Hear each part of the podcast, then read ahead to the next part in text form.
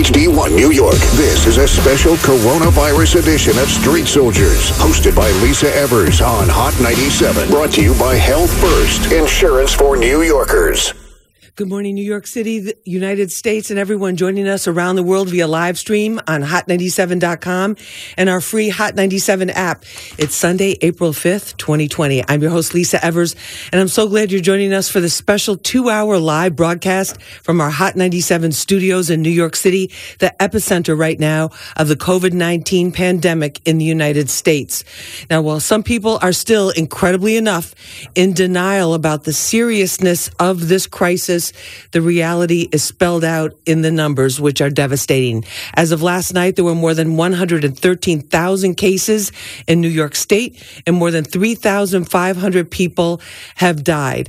One of those deaths was the mother of Scott Stringer, the New York City uh, comptroller, and our condolences to him and his family.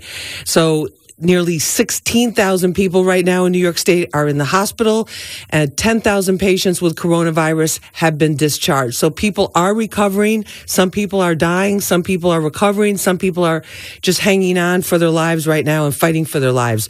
New Jersey has more than 29,000 cases. That's bigger than some of the towns in New Jersey, and over 600 deaths. Connecticut, nearly 5,000 cases with just over 130 deaths. Both Governor Cuomo and White House coronavirus response coordinator, Dr. Deborah Birx. they expect the peak to hit in the next seven days. They're even saying here in New York City, we could be hitting the peak, and we're going to find out in a minute what that really means within the next four to six days. This is when the contagious uh, aspect of the coronavirus epidemic is the is the most deadly, and uh, we're, we're going to find out what we can do to protect ourselves. Now, while frontline workers, healthcare and hospital staff, paramedics and EMTs, and U.S. Army National Guard continue to struggle with critical safety supply shortages, they do their jobs, and we thank you for that. Help is on the way. The NBA is donating one million surgical masks to essential workers, thanks to the Knicks and the Nets and the Chinese Consul General. Nets owner Joe Tsai donated 2,000 ventilators, and Governor Cuomo says the Chinese government is sending 1,000 ventilators this weekend. 85,000 people have volunteered to help in the crisis. Governor Cuomo says 85,000 volunteers here in New York State, including 22,000 from out of state who have come here specifically just to help us out at this time. So we appreciate the sacrifices all of you are making to come here and uh, and help us out. But this is far from over, and as as we uh, been told by Mayor De Blasio and both Governor Cuomo and Governor Murphy in New Jersey, uh, the worst is yet to come. More stories are clo- are more stores are closing. That's one of the things I noticed yesterday when we finished the show and I was heading home. Uh, I saw many more stores that I had seen on the way home that were open last Saturday. They were closed and uh, that's making it tougher for people. That's meaning longer lines at some of the stores that are open. Our first responders are suffering tremendous strain. We want to keep that in mind and keep them in our prayers. Under the heavy volume of people asking for help, our emergency 911 operators are taking thousands, thousands more calls every day.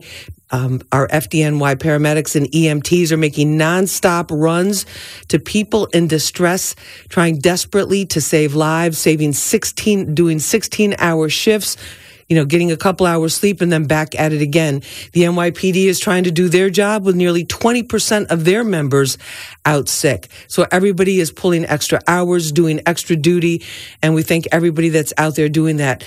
The last two days, we've seen about 12 people an hour in New York City die due to the coronavirus, and that is expected to get worse over the next week. It's just so depressing just even talking about this. Remember, every one of those numbers that's a human being. That's somebody's mother. That's somebody's father. That's somebody's son, somebody's daughter, you know, somebody's loved one, a neighbor. It's like the, the ripple effect of this, we can't even begin to estimate, you know, for a very, very long time. So in spite of this depressing picture, though, there are many people who do survive. As I said, 10,000 people discharged um, after being hospitalized for coronavirus here in New York State. But we can all do our part to slow the spread of this highly contagious virus, especially going to this most dangerous period. We're taking your phone calls now at 1 800 223 9797. That's 1 800 223 9797. And on my Instagram and Facebook pages at Lisa Evers with that blue check mark. You can leave us your questions and comments. We're joined in studio by Dr. Emmanuel Manny Fombu. He's a medical doctor with an MD and MBA and author of the best-selling book, The Future of Healthcare, a medical futurist and a, mu- a medical expert. He's also advising some of the key policymakers at the forefront of the coronavirus response and how we're dealing with the pandemic. Dr. Manny, thank you so much for joining us this morning. We appreciate it. Thanks for having me, Lisa. So when you hear these these new new numbers and they keep going up and up and up, and then Governor Cuomo saying we could be hitting the worst in the next four to six days, how does how do you assess that? What does that really mean? I know it's scary for everyone, um, but there's always light at the end of the tunnel. Just like you mentioned earlier, uh, most people that get infected do survive, right? They don't die. Um, and that's still the case? That's still the case, and uh, I think that'll continue to be the case. Um, as we know, the people that have low immune systems, um, you know, have other comorbid conditions, uh, elderly at higher risk. That's why we keep pushing on people should stay home and make sure we can keep those people safe. Now, the big message that we got uh, yesterday from the from the governor and from and, and, from the mayor as well, it's really a story of volunteers and ventilators. They need people to work the, in these frontline healthcare jobs, and then they also need ventilators. When the governor says the, this apex or this the peak is coming in four to six days. Does that mean the the what does that really mean? Basically? It means it means that um, from forecasting and predictions, um, we think that um, the worst case scenario or the, the, the tipping point, the highest uh, number of infections, if everything else is controlled, will be um, next week. So does that mean that the most that that's also in terms of of catching it or being exposed to it that that's the risky that's going to be the riskiest week numerically? Uh, it just means that uh, the number of people that we that they can predict um, actually are carriers and those that get infected um, that we, we, if everyone stays at home just like we told every, I mean everyone's been told to stay home right Then it can be controlled to that point it doesn't mean that if we break those rules that the numbers will not spike again you see if we, if everything is controlled there'll be a point where we'll have a maximum number of people that are infected and then hopefully we have fewer new infections and then in terms of who's getting it I ask you this every time you come on the show, and thank you for being with us again and, and, sharing all your knowledge with us. In terms of who's getting it, who do we know? Do is it too soon to tell? Because right now they're just basically trying to save lives, right? But do we know anything? Correct. So um, anyone can get it, like we said, right? I mean, so anyone can be a carrier of this, right? The, the question becomes who gets sick, and there are people that have had it that actually recovered. There are those that get it and then proceed over to have more severe disease, pneumonia, that end up needing ventilators. Uh, but a very interesting uh, point here to, to, think about it is if you live if, if you live in New York City in any of the boroughs, for example, if you're in Manhattan, definitely people that have uh, the, the, median income is much higher than if you live in the Bronx or you live in other parts of the city. Okay, and what we are finding out um, is, and a lot of publications now, a lot of data that, that, supports this is when we talk about people should stay home, and we talk about some of those essential workers. Who are those workers? Workers that work in grocery stores, right? Um, uh, you, you, know, you have your your supers, right? You have your janitors. They have to clean everything else. They have to make sure we survive. Gas station attendants, grocery store. Uh, most what? interaction with the public. Correct. Most interacting with, with, the public. Those people are not making over $120,000 a year, right? So these people live in poorer communities that in general were being affected with chronic um, conditions, medical conditions, diabetes, asthma, some of those things we talked about. Uh, just in the Bronx, for example, if you look at the Bronx, the, the, the death rate in the Bronx is three times higher than that of Manhattan. The death rate in the Bronx three times higher than Manhattan. Correct. And in the Bronx, even before uh, this whole COVID 19 pandemic, if you look at the rates of uh, hospitalizations for asthma, right, they were significantly higher. Bronx had the highest readmissions uh, in the hospital for asthma than any other county in New York. Right, and I think one of the highest in the country too, especially Co- in the South Bronx there. Correct. And so those people in those particular areas don't have the luxury of taking time off work they have to go to work, right? So they're taking public transportation. Or they still. don't eat, right? Correct. Or they don't eat, and so those people are being exposed a lot more. And when they come back home, people don't have the luxury of having basements in their apartments, right? People are, are living in apartments, multiple people, and someone has to go out and work for everyone to survive. And this is the thing that this is the whole point that people that we've been making on the show too is is that people in the city, you know, when they talk about oh, if you're not feeling well, you should isolate yourself and all of that. That's easy to do if you have a house that has a basement and that has an extra room, or you have you know separate bedrooms for every single person that's in that household. And there's a lot of households here in New York City that don't have that. Correct. And, when we expect these people to go to work, and guess what? They don't even have protective uh, equipment to actually protect them from going to, right? And so they're, they're going to work, exposing themselves, coming back, taking the train stations, going back to communities that already had, you know, uh, pre-existing conditions or massive chronic uh, problems with disease, and they have very poor healthcare systems to, to actually manage them. I think in the Bronx, actually, um, it's very difficult to actually find a testing center even within the Bronx itself. Right, and there was one testing center. I posted a picture on my uh, on my Instagram page. The it was a testing center in the Bronx. The National Guard that was dealing with the public, telling them where to go. You know, they were in cars, of course, but telling them where to go. They didn't have masks. They didn't have protective gear. Some of the workers, the just the civilian staff uh, who were there directing people, talk, but talking to them, you know, pretty close up in the the window of the car. You know, through the window, you know, with the window of the car rolled down they didn't have they didn't have a mask, they didn't have gloves, they didn't have anything. Correct, and that's actually even scarier. Last night I was actually watching a video of the Javits Center. I, I look at the number of, of hospital rooms that actually built there, massive, right, hundreds and hundreds.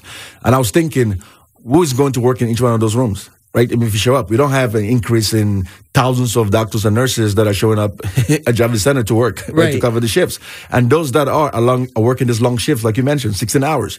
The longer you work, the more prone you are to making errors, right? And so, so the, true. Correct. So the issue here is intense capacity beyond what the, our health system can uh, can handle. That's the problem.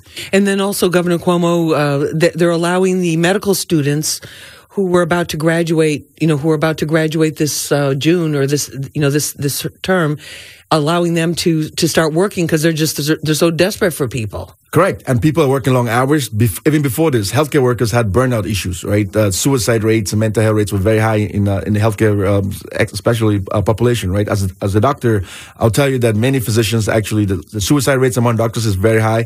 Burnout rates are very high because they're being overworked. And so imagine that in this particular crisis. Yes, they're doing their best to actually cover the shifts, but people are getting sick, people are getting infected, people are taking days off. Someone needs to cover those shifts, right? right? So it's insane and they've been going hard for weeks now here in New York. Correct, and All it's going to get worse.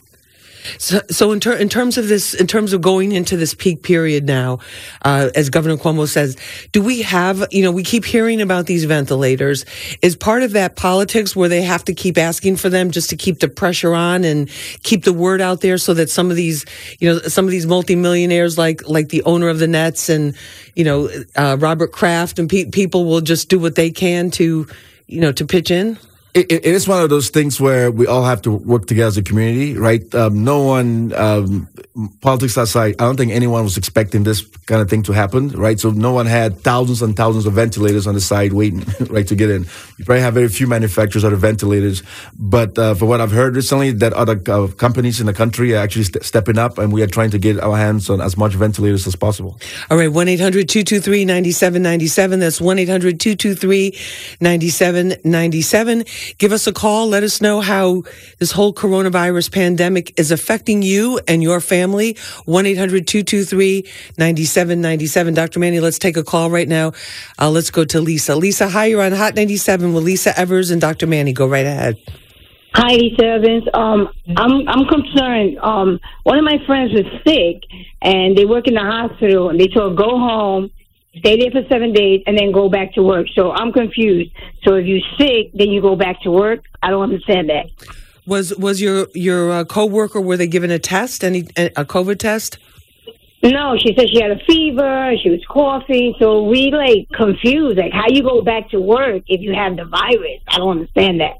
What about that, Dr. Manny? Well, you, first of all, she doesn't know if that's the virus or that's the flu or whatever, right? Correct. I mean, yeah, uh, yeah. I, I think uh, right now it's it's a very concerning period. Like on my way here, um, you know, this morning, if I see someone sneeze or cough, the first thing is is that COVID nineteen or coronavirus, right, right. right? So it's a normal instinct for people to have, especially this time of year. We're going into allergy season, right? Correct. Yes. So I will hopefully trust that uh, if she was not feeling well, it's not uh, COVID 19, maybe it's fatigue. Um, I mean, there are many reasons why people will cough and sneeze and have fevers, right? It doesn't mean you have coronavirus. Right. If you have a fever, but I understand the high um, concern. Concern, yes, exactly. So, so I will consider that a high risk until proven otherwise. So, I, in that particular case, I think someone like that should be tested because they're high risk, they're a healthcare worker in the forefront the front line, so they should be tested and then ruled out, then go back because everyone should be concerned. All right, Lisa, that's the best we can do for you right now. Thank you so much for calling in. Okay. Thank you. Thank you so much. Thank you. Have a good day. And, and, thank you guys for what you're doing. We we appreciate it. The um okay, let's go to uh, Marie Hamilton right now. Marie, hi, you're on Hot 97. Go right ahead. Or is it Hamilton? Oh, did I just disconnect? Oh, she's young. Okay. Um, let's let's go to uh, wait. We'll take a call in a minute. But the in, in, ter- in terms of the burnout, in terms of the burnout factor, because some of the, some of the smaller states where this you know this hasn't hit in as devastating a way as what the uh, Deb- Dr. Deborah Burke says are the hotspots: New York, Louisiana, Detroit. Some of these smaller states, they're testing doctors every single day. They're getting a COVID nineteen test to make sure before they they even see patients. Correct. We don't have that luxury though right now. There should be absolutely no reason why New York City should not be testing its its frontline workers. Uh, absolutely no reason. Because think about it. It's not just about one. If they get infected and they get sick, then they can't take care of patients, right? And we know the numbers are going to increase, and we need these people to be there. Second of all, this this, this frontline workers have to go back home to their own families. I've seen cases where clinicians are actually going back home and staying in tents outside of their own homes because they're worried about getting their family sick. Right, that's that's not acceptable. No, that isn't acceptable. 1 800 223 9797. That's 1 800 223 9797. And one of the fastest growing areas, Dr. Manny, as you know, is Long Island. They're getting they're getting hit with a really big wave of coronavirus cases and a lot of tragedies happening out there and a lot of health workers doing the best that they can. Let's go right now to uh, Waylon Hobbs Jr. He's the Village of Hempstead trustee on Long Island and, and uh, he's trying to deal with people that just don't think they need to stay inside or stay home. Waylon, thank you so much for joining me and Dr. Manny. Good morning. Thank you for having me. Good morning. Now you're very concerned. Tell us what's happening in Long Island because just from just from friends and and work colleagues and coworkers, I'm getting you know people are saying, oh, now we're starting to hear about this neighbor or this person at this particular store or or at this you know part of our church group or whatever who's being being affected. What do you see happening in Hempstead there in your village? Well, here in Hempstead Village, uh, last month, March the 18th, we had 14 people that tested positive. As of today, we have over 300, and this is just in the village of Hempstead. And uh, and so we're concerned about the growing numbers. Um, I've also noticed that people are not just following the rules as as social distancing. We still have people that's hanging out on the on the streets, uh, you know, gathering together. We've closed our parks inside and outside, uh, but we still need our residents to just follow the rules because they can slow down the spread of this virus. And Waylon, in terms of in terms of getting the message out, have you seen, and and also too, you know, you're you're dealing with a lot of people, you're talking with a lot of people, a lot of the functions from the, you know, uh, of the of the village itself and, and in the county there. What are you hearing from from residents? Are they are they really concerned about this, or do they think this is more like a New York City problem? What kind of attitudes are you coming across? Well, you know, we have quite a few of our residents that that they are taking this serious but we don't have enough of our residents taking it serious. Uh, I, I rode around just the other day, and again, there's certain areas in the village of Hempstead that we see people just gathering and congregating in the street. And my message to them is listen, uh, although you may be asymptomatic, you don't feel any uh, symptoms, no fever, if you don't do it for yourself, do it for your parents, do it for your grandparents, do it for people uh, that this uh, virus can really be devastating. And so that's the message we're trying to give to our residents. Please, let's keep social distancing. Uh, if you're outside, of course, don't put your hands in your face and just follow the rules. When you get in the house, wash your hands with soap and water for 20 seconds. If we follow these, we can slow down the spread, and that's the message we're trying to get out to our residents. And then in terms in terms of the stores, you know, are a lot of the stores still open, or are you guys, you know, are most people following this this statewide, you know, emergency and essential services only? Well, we we have allowed our stores to remain open, but only for curbside service. Uh, people can still go to the deli and uh, get a sandwich, uh, but they're not allowing people to go inside the store because, of course, uh, even our local bodegas, you know, they do serve breakfast and people still have to eat. So we're we're making sure that they keep the social distance. At the same time, our businesses are able to continue to operate without having people inside. And then if you see large groups of, of, of, people hanging around together, you know, or just people, especially if the, you know, we haven't had a long streak of warm weather, but you know what's going to happen when it gets really warm. People are just going to find it difficult to resist the urge to go outside. Do you, um, do you plan any type of enforcement? Like New York City, they're they're doing fines of two hundred fifty dollars to five hundred dollars. They're threatening that if people don't uh, stop congregating. Any anything like that going on in Hempstead? Well, we're we're you know going to look at that option. Uh, if if we still have people that's congregating, uh, then we will start issuing summonses uh, to these residents. Um, but at the same time, our police department is inundated with calls for people with high fevers and people that's sick. And so we're praying that our residents would just listen. So again, that we don't overtax our police officers because now we have to have officers enforcing that when they can be helping our residents. Exactly, and being there for them. Waylon, thank you so much for being with us. We really appreciate it. Thank you for having us. And getting the message out. Waylon Hobbs Jr., Village of Hempstead trustee um, on Long Island, talking about what, what they're going through. Every community is, is, is dealing with this in so many different ways. This is Street Soldiers, our continuing coverage of the coronavirus pandemic. I'm your host, Lisa Evers. Twitter, Instagram, and Facebook at Lisa Evers. Dr. Manny is with us, and I promised everybody we'd be we'd give more time for more phone calls, uh, and we will be doing that. I'm going to get to your telephone calls at 1 800 223 9797. 97. That's 1 800 223 9797. Uh, Tony, Daryl, everybody hang on the lines. We'll get to your calls right when we come back. Thank you. This is Hot 97 Street Soldiers, hosted by Lisa Evers. Welcome back to Street Soldiers. I'm your host, Lisa Evers. This is our special continuing coverage here at Hot 97 in New York City, right in the epicenter of the coronavirus pandemic.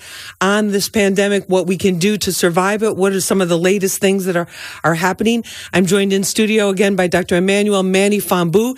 He's a medical doctor with an MD and an MBA, and he's the best-selling author of the book, The Future of Health healthcare and other publications. He's also uh, advising some of the people that are on the the front lines in terms of a policy perspective with what's going on here in the in the pandemic. And and Dr. Manny, in terms of the advice. Uh, anything new with the essential workers? Because I have to say, yesterday when we finished the show, when I was going out, you know, did a couple errands on the way home, essential errands, and went, you know, went back home. I saw a lot of people, pretty much, I would say, the vast majority were wearing masks. Correct. So um, people are using their own personal money to buy, you know, you know, face masks and buy gloves and, and all that, right? People are looking for anywhere you could try to possibly find this. Um, just recently, even looking at online, if you try to buy, you know, like a face mask or gloves from Amazon, Amazon actually puts in like a warning to let you know, hey, these are reserved, you know, for healthcare workers. So, right. so, so I think the community is all coming together to make this happen. But I, um, I and I think um, the governor and the mayors, everyone is trying hard to make sure we have um, all the healthcare workers have exactly what they need. And so, in terms in terms of the essential workers, uh, to review, in terms of the essential workers, we have our, our taxi drivers, we have our, our store clerks, our liquor store clerks, our grocery store clerks, our bus drivers, uh, people you know people that are, are you know that are out there on the front lines, our home attendants, people that are going into the homes, helping people with all sorts of things because they're partially disabled or fully disabled, that are really that are really there in close contact what protocol can you just review for us again the protocol that they should be taking in those kind of jobs? And i would say at this point if even if your employer is not eh, providing you with gloves and masks you should really try to do everything you possibly can to get them on your own Except now it's impossible to find any glove or exactly. mask, right? Well, and even back in too. January and February, you couldn't find any glove or mask right, right in the entire city. True. So, so, now you tell people to wear a mask, but it's impossible, right? I see right. people just uh, taking whatever they can and just like put it on your face, right? Um, but that's that's the situation that we're in today. And so while we look at uh, you know frontline workers, and, and, mind you, we can't give higher preference to any side of uh, anyone going out here to help us survive as a society right now is very relevant and very helpful, and we thank you for that. Everybody, correct, exactly, everybody's. But with that being said, do we believe that grocery store workers are actually as protected as maybe frontline workers in a hospital? Not completely not. right? They're also right. exposed. So I think every essential worker, especially those in the front lines, like the nurse and doctors, should be protected from this. And so the, one of the things you do is one, you want to make sure you wash your hands, uh, you know, constantly, right? Uh, use these sanitizers, you know, to make sure your hands stay and clean. I heard the sanitizer thing is like a lot of people, we just put it right on our palms. Let it dry off. And let it dry off. and that's not the way to do it. Correct. So you, you, you want to put it in and make sure you rub it in, right? You want to rub, uh, like aggressively rub it in for, you know, for, for a few seconds, right? You don't have to spend 10 minutes doing it, right? But make, but just make sure you, you thoroughly dig in, um, just like you put have soap and you're washing your hands. For your whole hand. Correct. For your whole hand. You want to do that? Um, th- that's one. And then two, th- uh, apart from that, uh, make sure, you know, no handshakes, right? you want to do elbow bumps. Elbow bumps. Like we do here? No, correct. We do elbow bumps here, right? So you want to do that. And then you also have to remember to keep that distance as much as possible. It's not possible in every case to do that, right? But you want to make sure um, to stay away from people, and for the reason why, not because uh, you hate being around people, but because you know we know that this uh, uh, virus is airborne, and right, someone coughs or someone sneezes, it could travel in the air and, and stay in the air. You told us and stay in the air, yes, for up to three to four hours. Correct. So we have to be concerned around that. And then after that, it drops on, on uh, surfaces, right? People touch surfaces. So having a glove is not, necessary from shaking hands, right? But what if you put your hands on the surface? And some people have gloves on, but if you have a glove on and you touch the surface and put it back on your face, it makes no difference if you had a glove on or not. right, right, exactly. Correct. So the whole idea is keep your hands away from like you go into your mouth, your nose, or your eyes, which is very difficult to do. And uh, so those are some of the key things that we should uh, be aware of. All right, we got a lot of telephone calls. Uh, let's go right now to uh, Daryl. Daryl, hi, you're on Hot 97. Go right ahead. Hello. Hi, Daryl. Good morning. You're on Hot 97. Go right ahead. Good morning. Uh, I just wanted to call in to speak about uh, people in relationships and being stuck, you know, quarantining in the house and stuff like that, you know, with your loved ones. And, you know, it's a, it's a rough time for people who basically, who have mental health problems and they can't go out to reach the proper channels they need to get the support. And this is like, it's just, I think it's me and a few of my friends go through this issue. And it's just like a really troubling time right now. No, Daryl, it is a, it is a really troubling time, and this uh, for next for next weekend we're going to have more on on the mental health and what what services are available for that because it, especially when you're confined inside too, like if you're, which we are, we're, we're stuck inside our apartments and our homes.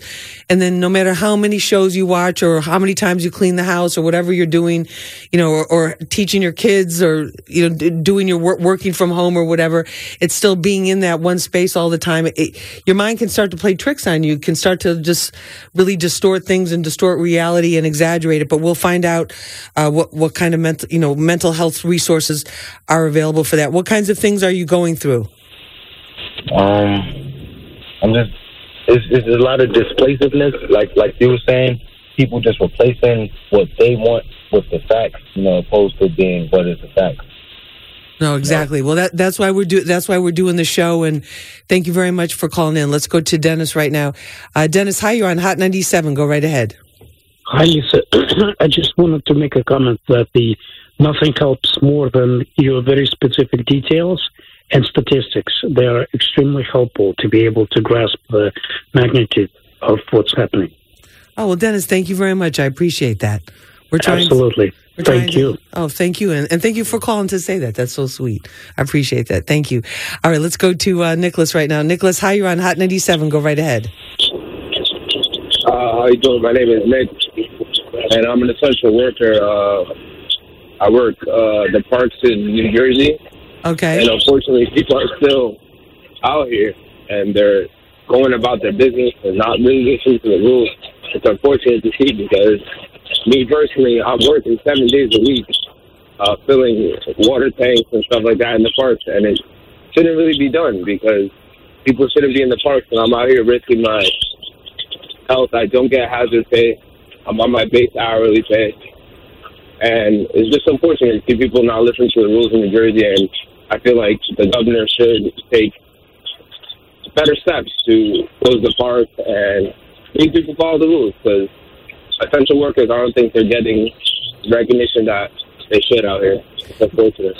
No, Nick, and that and that's def- that's definitely the case. And I think part of it also is they just don't have the people to enforce all this right now. I mean, it, you know, I'm sure every police department in the tri-state area, you know, in our in New, New York, New Jersey, Connecticut, they're overwhelmed with these calls. They have many of their own members who are who are sick or who are out, and they're they're dealing with a lot of health crises too. And to to be able to police it is is really tough. But are you able to protect yourself? Yeah, um, unfortunately, I've been able to find masks and gloves on my own. My company is kind of struggling to find more. Uh, they do what they can. I'm not going to lie. My company does try to take care of us. But uh, on the front lines, it's more dog eat dog. Like if you can find a mask, buy it. But if not, my company's struggling to buy them online. My boss says if if I could find some in stores, he'll try to buy them. But any stores you go to, you can't buy bulk. So a lot of the guys out here are wearing the same mask for weeks on end, and I feel like that's just counterintuitive of what we should be doing. Let, let me ask Dr. Manny about the mask. Nick, Nick, stay strong, stay healthy, and thank you for what you're doing. And uh, let's ask Dr. Manny about these masks. That's the other issue too. People think it's like you get one mask and then boom, that's it. It's my favorite pair of shoes. I can wear them or sneakers. I can wear them every day. Uh, do you have to wash it? What should you be doing? Of course, because that mask could actually get you sick right? If you imagine, remember, a mask is just like another surface, right? The, the mask is not like uh, some kind of medication that kills viruses that comes to it, right? It's a barrier. So you think about it as if you have have on underwear or you have on clothes in general, right? Would you want to change them? Of course, you want to change them or wash them. So now it depends on the fabric that is used to make it, right? Uh, if you have something made out of paper, of course you can wash it, right? But it's better than nothing. But you should remember that even if you you know you put it on a surface, that mask can, can get uh, contaminated and get infected, and then you might go touch it and then put it back on your face and actually put you in a worse situation. So it is important that that we have access to um, to this uh, protective equipment. So let me let me ask you this, uh, and shout out to to um, at Lola's mommy who sent me a video of how to make a mask out of bandana and rubber bands, of how you fold it and then how you put the rubber bands in so that you can put it around your ears, which obviously a piece of cloth is a lot easier to wash. Is that is that helpful? If since people can't get these regular surgical masks now and Yes, I mean the recommendation from the president is uh, even if you have a scarf, you can put it put it across your face. It's not as effective as an N95 mask, but it's better than nothing, right? So we are we are at a point where we, should, we are doing whatever it is um, to help protect ourselves, and this goes beyond like what the caller talked about about going to the store and trying to find things and and is it is a dog a dog world the same thing is have, happening on the state and federal level, right? We had discussions about states actually fighting to buy the same mask, right? and that, and that's what uh, the governor was saying too. It's basically like a like an eBay type of situation for you know ventilators, masks, all this medical equipment. Correct. Even on the government level, right? right? And so this happened on every single level, which would be much easier if we just say, listen, let's just get a bunch of masks and just give it out to people. Why should a frontline worker be spending their own cash and they're not being paid extra to do this? By the way, exactly. Right? There's no extra pay or there's no hazard pay for this. Exactly. So they're working longer hours, getting the same pay. Um, this is a time where you know someone delivers delivers food. You want to give them extra tip to thank him for being right. out there. That's right? what I've been doing. Right. Yeah, correct to help support um, all these essential like, workers thank you, out there. Thank you so so much. Correct. The grocery store workers, all these people are coming out every single day, risking their lives for us. Right. The guy at Health and Harmony, a, a big shout out to them. He, every everything he was running up on the cash register is a thank you, thank you, thank you. Correct. Like you have everything. The store was fully stocked, which was so ex- it's so exciting now when you see shelves that have stu- have you know things on them what you're looking for. But anyway, let's try to take one more call real quick. Um, Tony, hi, you're on Hot 97. Go right ahead. Hello, Tony. Uh, hello, Lisa. Yeah, Tony, how you doing? Yes, hi. Um, I have two questions. The first question is when the ventilators are coming to Suffolk County, New York, Long Island, and my second question is, um, uh, it was more prior to the the other guy from Jersey. He was talking about he works in the park. Okay.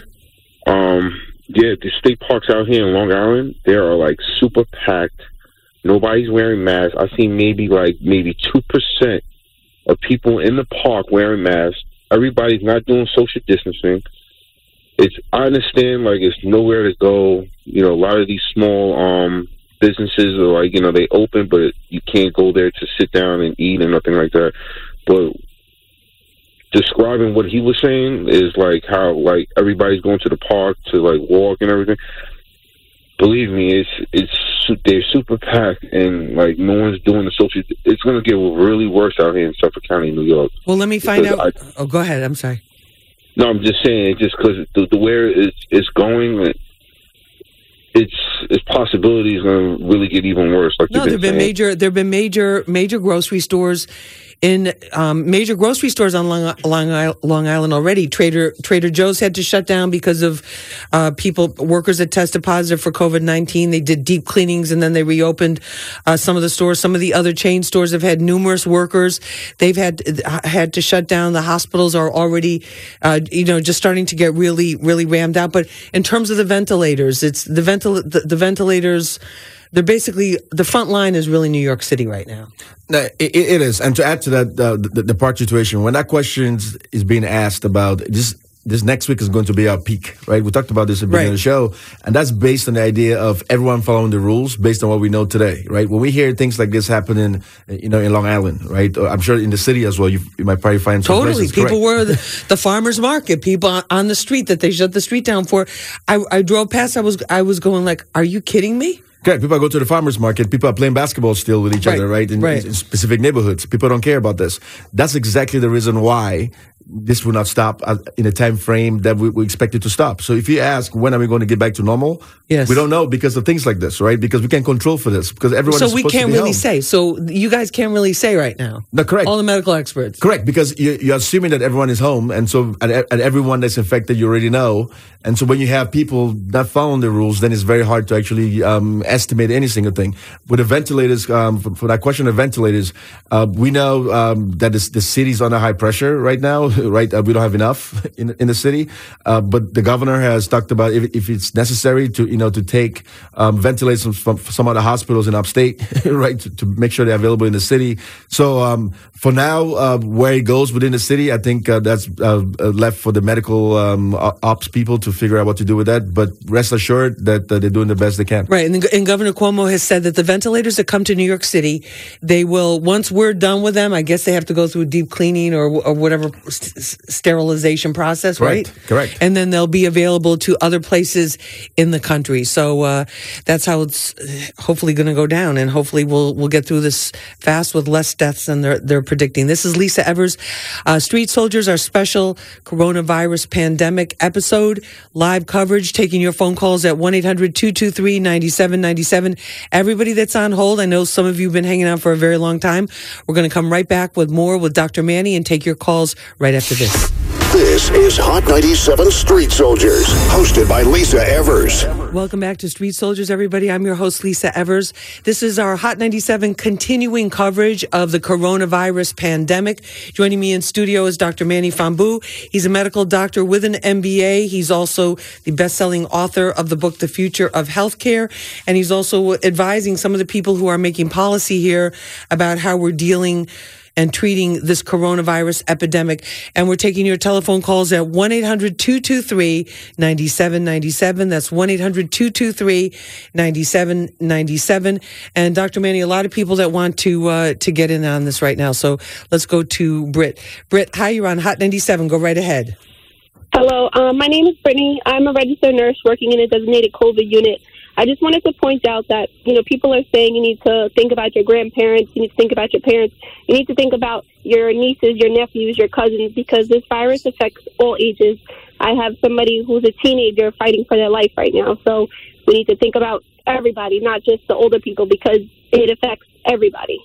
And Brittany, first of all, thank you so much for what you're doing and the work that you're doing trying to save lives. How are you doing? And what are the nurses? Tell us what the nurses are going through right now. Honestly, it's it's rough. It is like a war zone. Um, I actually just got off work. I work overnight. Um, getting a little emotional talking about it. That's okay. You know, take your take take your time. People need to understand how real this is. Um, yeah, mentally, it's, it's taking a toll. Um, you know, thank God right now I do have enough to protect myself, but I had to go out and purchase that on my own because it's so limited at my facility. Um, and it doesn't look like it's going to get any better at this point. It's going to get worse, and people need to really realize and stay inside and keep themselves safe. And what has been the toughest part of what you're doing right now? Uh, the toughest part is watching people die alone because people don't realize that when you're in the hospital right now, you don't nobody can come and see you. You can't have you know, if your grandfather's dying, you can't be at the bedside. If your sister's dying, you can't be there. I had a patient die and their family was out the door. They couldn't come in and be with them. And there's no funeral, there's no there's nothing afterwards. Like these people are just being put in body bags and shipped out and they're alone. And I think that's the hardest part for me is just watching these patients and it's not even like I can be in there and hold somebody's hand because I have you know, not other patients to attend to as well. So it's like I, I feel guilty sometimes that I can't be there and they're gone and they have nobody. And it's just like I have to suck it up. And it sounds sad to say and kind of rough to say, but it's like I have to worry about now the next person and try to hope and fight for them and not let them get to that point. Oh my God. Brittany, that and then uh, to, for, people need to realize too is like like you can't see your loved one when they're in that situation, and you and you guys are you're you're the last you're the last person that some of these patients are seeing. Yeah, And it is real There's no scary. hesitation whatsoever. And th- this is part of the, the, the mental health uh, element of this, right? Um, you know, as a nurse or as a frontline worker, you're not trained already to go to work and see dead people every single day, right? Right. And and so you are seeing mass casualties, and people are going back home to their families, realizing that the other people that they're trying, they're working hard, extra as best as they can to save these lives, but they can't. And so when we say please stay at home and let's help control this virus, it is real. Right, I mean, you, you could, you literally could hear as uh, uh, last- Brittany uh, saying. Br- Brittany saying, right? I mean, she's literally in tears. So this is not, this is not acting. This is this is real. This is real life. She just came out of work. She's been up all night working in this particular case. right? Nonstop. Brittany, it's been nonstop, right? Nonstop. Like you, like you're like you barely have a chance to even grab a little something to eat or go to the bathroom or just it's like go go go, right? I did not eat all night.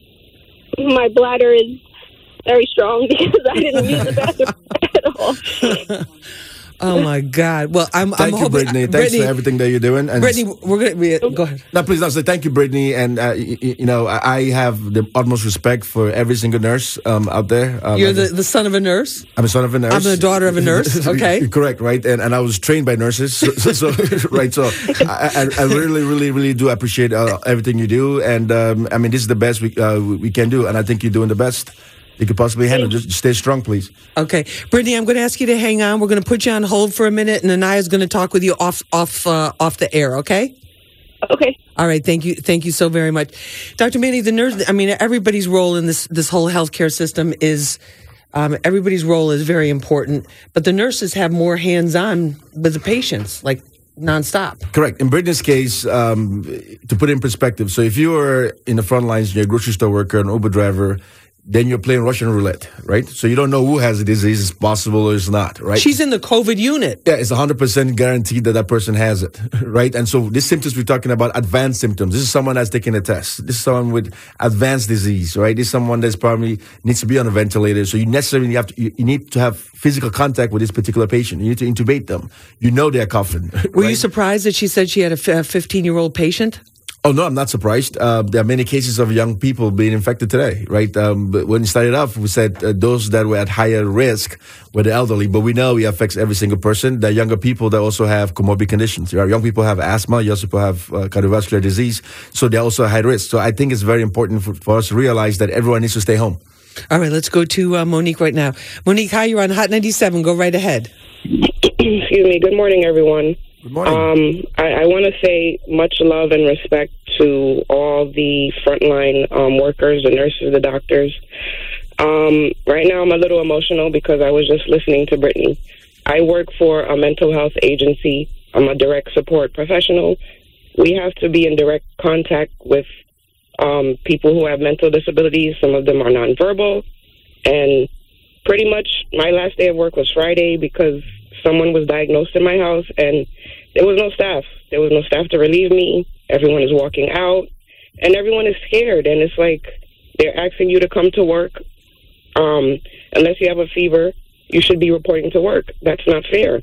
You know what I mean? Like we we don't have the proper mask and and the gloves that we have, they're running out. It's like just it's it's a scary scary feeling. And now these guys, some of them are home.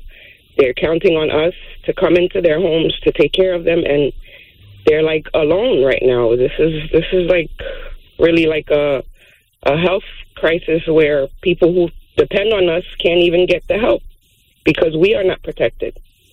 So I, I just yeah. No, go ahead. No, so so you, Monique, so you work with one of the what you work with the, the mentally disabled. Yes, I'm a, I'm a direct support professional, and we pretty much work directly with, you know, um, people who have mental disabilities or uh, mobility issues, and a lot of our, our guys that we support, they're elderly. And someone that I know was diagnosed recently, and he's nonverbal. He didn't have a fever the whole time. We were monitoring his fever, but yet the agency is telling us that we should be coming into work if we're not showing symptoms. You know, it's like it's really mentally messing with me because I want to be there Were, were you these tested? Were, were you tested? No, I wasn't tested, and I want to say back in December, I had all of these symptoms. I, I hear a lot of people are saying this. You know, I don't want to get off too far off topic, but I've had these same exact symptoms in December of last year. I went to get swabbed. They said I didn't have the flu, but then they gave me flu medication. So I, I could be someone that, you know, I don't know, asymptomatic or whatever, you know, I don't know, but it's just, I have a young child at home. You know, I have elderly people in my family that, again, if I come into work because I don't have a fever and I'm exposed, it's not fair. It's not fair to everyone. You know, it, it's just a rough time that I'm trying to keep my, my wits Correct. I. I- I mean, yeah. even the recommendations for like someone like you, for example, right? If you've been exposed to someone and you're a healthcare worker that has the virus, you should be tested, right? Right, but they just don't have enough tests. That's the we keep coming back to that issue. Correct, and and- but that's a big, but that's a big challenge uh, piece because if you're not testing people, right, and people are going back in the same environments, then you're getting other people sick. And you put them at higher risk, Right. and the numbers will just keep growing, right? So it's possible that many people I've, I've spoken to uh, that w- will mention like, oh, I had the symptoms probably December and January. Yes, we know that the virus has been around since December, right? So we know that. So it's possible people were sick. The first diagnosis in the United States was in January. It doesn't mean no one had it in December, right? Right, but we don't. Again, it's it's it's always the same issue. They don't know what all the medical people, all, all your medical your medical people, but it's like the medical profession doesn't know the full scope of what they're dealing with because and can't. It's hard to, I guess, c- come up with whatever our common commonalities because there's not enough tests to go around. Correct. And it takes so long. Correct, and that's the scary part of this, right? And and and so the reason I'm bringing this up is because the main question people ask is when when do we get back to normal, right? And Right. so if we are in the same position where we have healthcare workers uh, that are going to see patients that are vulnerable, and we know that this patient someone tested positive, and you still have people going to them, and for them to wait till they get fever to get tested. It's counterproductive where we're going, right? So that's the need. Well, we need rapid testing. We need tests right right away in the market, and hopefully very soon with the antibody testing, uh, you'll be able, for example, to, to find out if in December you were actually infected or not, right? There are many people that will find out I probably had an infection and I- and I thought it was unknown, right? And so now can we? Ha- I mean, can we use your plasma, for example, to help other people? That's what research is being done today. Exactly, Monique. Th- hang in there, and uh, thank you very much for calling. Next next weekend, we're going to have a, a psychologist on the show, talk, talking about some of some of these issues as well. But but thank you very much for for being with us. We appreciate it. Thank you so much, guys. Keep, Okay, keep hang in there. good Keep work. up, and you keep up the great keep up the great work too. All right. Uh, let's go to uh, Rodney right now. Rodney, hi. You're on Hot 97. Go right ahead. Hi, uh, hi, Lisa. How are you? Can you, uh, Rodney, turn the ra- turn the radio down in the background, please. Yeah, sure. Well, I'm, uh, I have two questions for you. Okay. How come uh, President Trump don't have a mask on when he talks? I've seen him on TV, and um, I, where could I get a mask? I can't afford a mask. 'cause I'm disabled, and um, I can't. I can't afford a mask, but I, I, I try, to cover my face as much as possible. Well, Dr. Manny says that's very good. If you, you even if you cover your face with with a, a scarf, Correct. Any kind of cloth, and uh, I mean that's that's the best we, could do now. If you can afford a mask, uh, anything is better than nothing, uh, right? Um, but ideally, you should you should uh, be able to get a mask, uh, which is difficult. So I I, I think. We should look up some resources available, you know, for people that can afford masks. Uh, um, there are many organizations out there, you know, people are making masks at home and collecting masks. Someone in your situation, being disabled, I think, uh, you, uh, you know, we definitely try to see how we could get you a mask or something, right, to look up. Okay, we're going to try to. Uh, I'm going to post on my Facebook. Correct. The Lisa Evers official Facebook this afternoon. I'm going to talk to Lola's mom at Lola's mom. Shout out to her on Instagram, and see uh, if we can repost that Facebook video. Uh, of how to make a mask out of a bandana, which you could do out of a scarf, is very easy. I think the bandana is easier because it's cotton and you can just easily wash it at night, hang it up over the, you know, towel rack and, and you're good to go the next day. Correct. I, and in the meantime, um, you, you know, if you don't need, if you don't have a lot of traffic coming in and out of your home, that would be probably great to just to stay home. I know it, it's hard. I mean, I don't know if you have to go out and get groceries, which is difficult as well. Right. Uh, right. But having support, I've seen uh, cases where even in neighborhoods where people, healthy people actually volunteer uh, to help people that are disabled or elderly, right? To help them. No, there's a lot of that shopping. going on too, and and I, and I, and I want to say that about our communities too. Is you know a, a lot of our communities we know, you know we know who our neighbors are, we know who, who the elderly are, we know the people that have home attendants coming into them or whatever, and there's all you know there, there's people, there's neighbors helping neighbors in a lot of ways too, and a lot of a lot of the uh, more physically able people are helping the the ones that usually need assistance to go to the grocery store, and that kind of thing is a beautiful thing. It's like New New Yorkers coming together. But listen, we got to really come together this week. We got to really stay home, really cover up, and uh, just really, really pray for everybody. Especially you're hearing these frontline workers.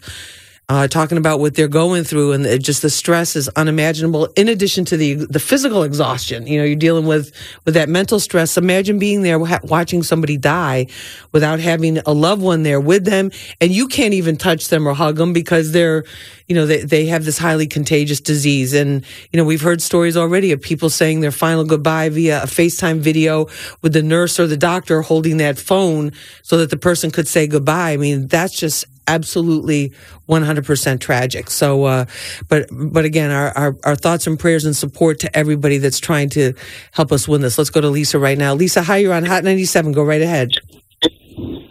Hello? Hey, Lisa, you're on the air. Go right ahead.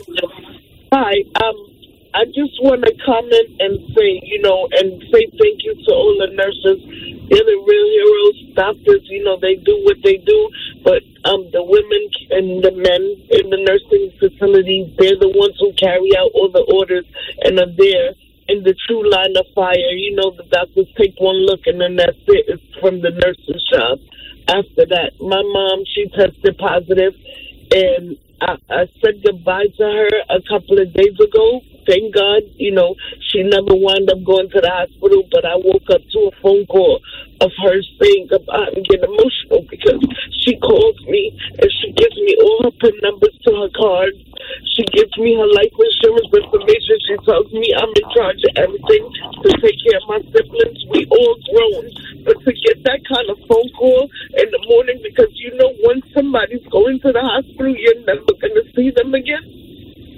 So for the people that are out there in the street and they having fun and they still throwing parties, just think about when you decide to go out there just to get that drink or that hit of that blunt. What you're doing is saying F everybody that means something to everybody else. If you only care about yourself and that drug and that party and that one good time, you're selfish. And you know what? Keep that energy somewhere else because there's real people there that want to do change and want to be part of that change. And as far as everybody that's being selfish, talking about when this is going to be over, it's not fair what's being done to us. Think about the poor people that can't afford to buy a mask, like the young, the man that was saying. It's a lot of things that people are not really seeing that's not televised or publicized. And you're worried about when you're going to get back to work, when you're going to be able to go outside. The summer's coming. What we need to worry about is when there's going to be a cure or a vaccine to help. Then after we find that, then we'll know when things are going to get to normal. Unless there's a cure or a, a science as to why it's happening, nothing's going to ever be normal. Let's focus on allowing them to find that cure, to find something. And then we could talk about when stuff is going to be to normal. We're never going to be back to normal because had we been studying and, and practicing universal precaution. You know how many people get on the train and they touch the rails for years since I've been small. I'm almost 40 years old. And nobody ever would, hardly people will wash their hands when they get off the train or sanitize. It comes from us. Us as a human being, we don't think. We're too vain. But that's all I want to say. Just thank you to everybody. You guys on the radio, um, doctors, nurses, New York City housing workers, um, and also postal people. They still delivering packages every day, taking the biggest risk because a lot of the stuff is contaminated. Do you know all over Brooklyn, these postal workers are falling like flies? they need the real things too, because they delivering these packages that we need. And they're But delivering a lot of medicine, a lot of medication by mail too. Yes, a lot of medication, a lot of masks, a lot of whatever they can, whatever they need to do. They're doing their job. And my sister-in-law, she's a postal worker also, and she's a supervisor, and she didn't get out of there last night to after ten o'clock, putting packages together for this morning. So the the the postal workers that are left. Um, you know, for the morning to do the deliveries, have everything so that everything can be delivered on time you know, and she has children, small children, and she's at risk every day to carry something home from a package. And you know, we I want to th- I want to shout out the the the uh, the, the post the, the postal service, the United States Postal Service workers, the the UPS, the FedEx. They're delivering all these packages. Many of them contain medicine, but um, Lisa, uh, we have to take a we have to take a short break. But I, I want to express my condolences, my personal condolences to you. and good luck to your mother, right? She's still Thank you. she's so still much. fighting. Yeah. Correct. Oh, is your mother still fighting? Okay. She's still fighting. She's Oh, thank God. Okay, number all right. I, I misunder I misunderstood. I got I got in my feelings right there, and I totally Correct, Lisa. And to that, yeah, I, I- I think it's very important for us to also be strong here, right? For one second, Yes. right? I, I don't think the mindset we should have is if you go to the hospital, that means you're not coming back. ten thousand people have been discharged Correct. successfully. Correct. So if, if, you, if you look at the number of cases, and I'll, I'll, I'll when give, you have when you Le- have Lisa, Lisa, hang on, hang on one second. We just need to do a quick break. Hang on, we'll come right back to you. Okay. This is Hot ninety seven. Lisa Evers, Street Soldiers. We'll be right back. WQHT HD1 New York. This is a special coronavirus edition of Street Soldiers, hosted by Lisa Evers on Hot 97. All right, we're back. Street Soldiers, Hot 97. Dr. Manny with us here in the studio. Lisa, just wrap up and let's, uh, we have a lot of phone calls. I'm so glad I, I got, got very emotional there and, I- and I thought your mother, I'm, I'm glad she's still with you and still with us. But real quick, what's your, what's your final message to everybody? my final message is even if you have it or you think you have it, the best, the key is isolation from everybody, constantly wash, warm liquids like they're saying, just practice safety. Everybody should treat themselves like they have it. If you treat yourself like you have it, trust me, you won't get it or you'll survive. and we can shut the we can shut this thing down. Lisa, thank you very much. Your your your family and especially your mo- moms in my prayers. And uh, thank you very much for calling in. We appreciate it. Thank you. God bless you. All right, thank you. It's it's just multiple people are having this being affected by this in like multiple every aspect of our lives. Lisa is well informed and uh, and and she hit on all the key points, right? And the, the and the key thing here is for us to get back to normal.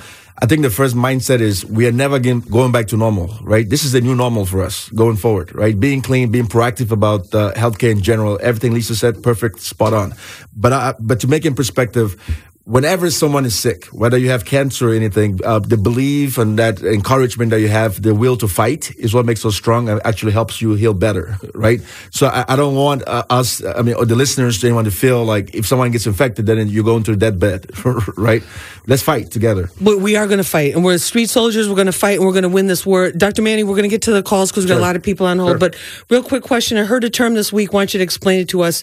Um, they were trying to explain. There, there've been a couple of very prominent, very active, very healthy doctors who have passed away from the from the coronavirus, and they use this term viral overload. So, especially in a place like New York City, when we're around more people, it's very possible we've all been around multiple people with coronavirus and not known it, not just one contact with it. What what does viral overload mean? So correct. So whenever you have a if- an infection, whether it's a bacteria virus, uh, in general, uh, your body produces your, your, your white blood cells, your immune cells actually fight this infection. Okay, and then if it gets to a point where the virus, the, the number of viruses are higher than actually your immune system is able to fight it, you call it viral overload, which means the virus takes over.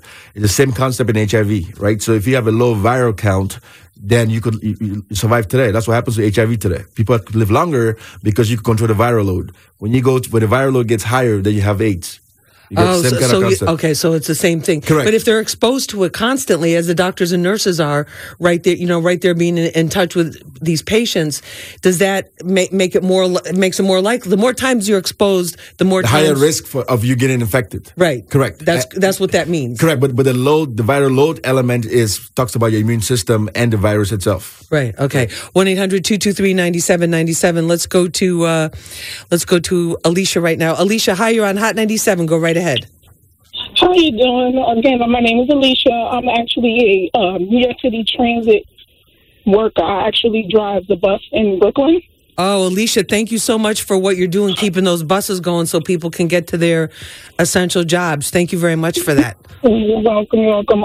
Um, yeah, it's it's been like mentally hard because it's like a lot of the people that's riding these buses aren't, I believe, aren't essential workers because now that they're free, you get a lot of people just going from one stop to the next and just and it gets overcrowded and now that you know a lot of we- we're only working at about sixty percent of workers because a lot of us are, are now sick.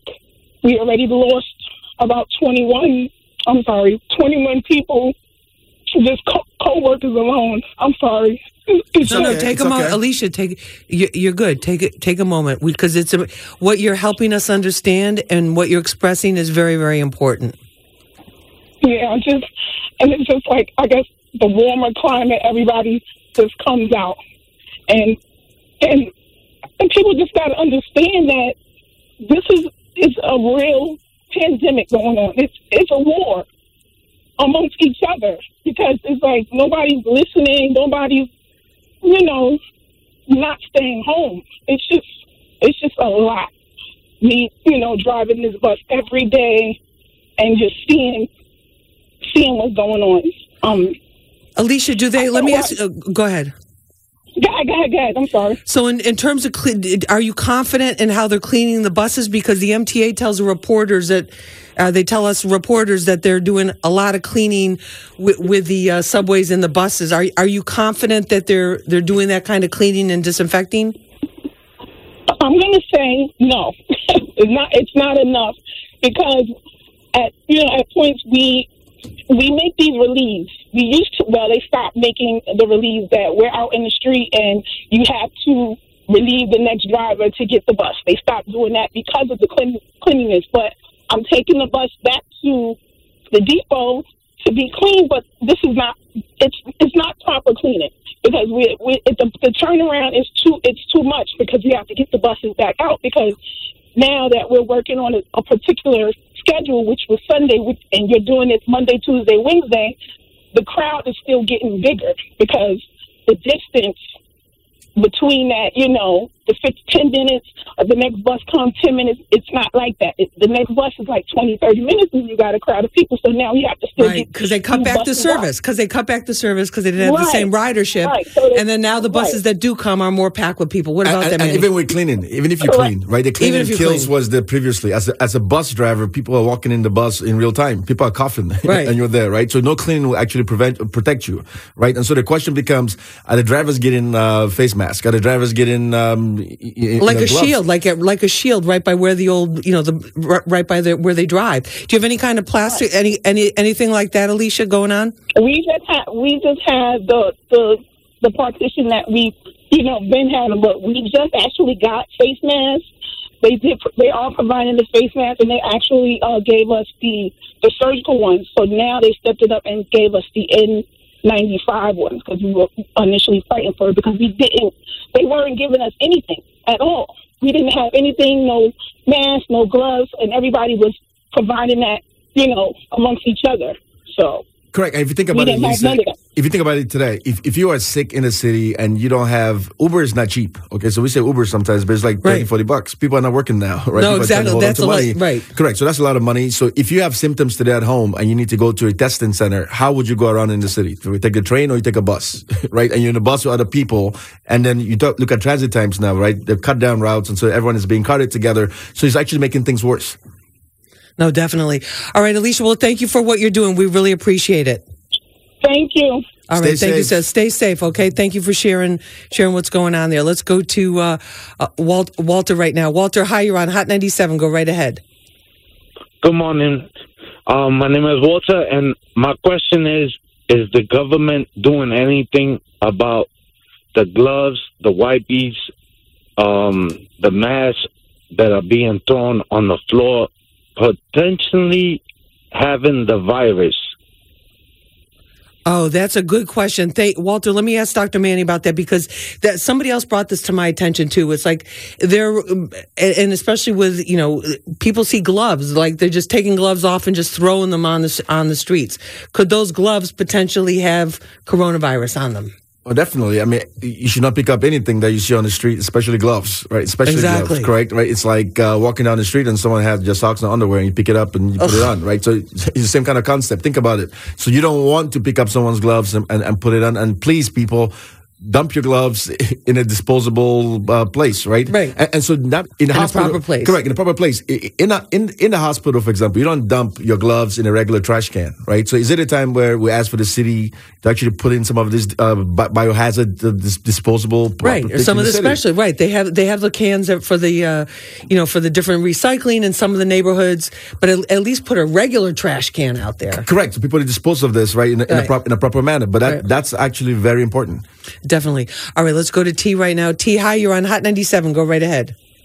Hi, uh, my name's T. I'm well as of now. What I'm doing, other than I'm a social worker, so right now what I'm doing, other than wearing a mask, is trying to build my immune system. So I do stuff like I'll drink green tea and I'll put ginger in it, and I'll drink the, I'll eat the ginger afterwards, and I start taking vitamin D, and I'll try to exercise. So pretty much my question is, what are some other things I can do to help build my immune system? That way, God forbid, if I do get this virus, I have a way to fight it, or my immune system up the part, so hopefully it can fight it off. All right, excellent question. Thank you very much, T, and I hope you stay uh, stay healthy. The green tea. There have been a lot of scientific studies about that. I'm I'm a green tea fan.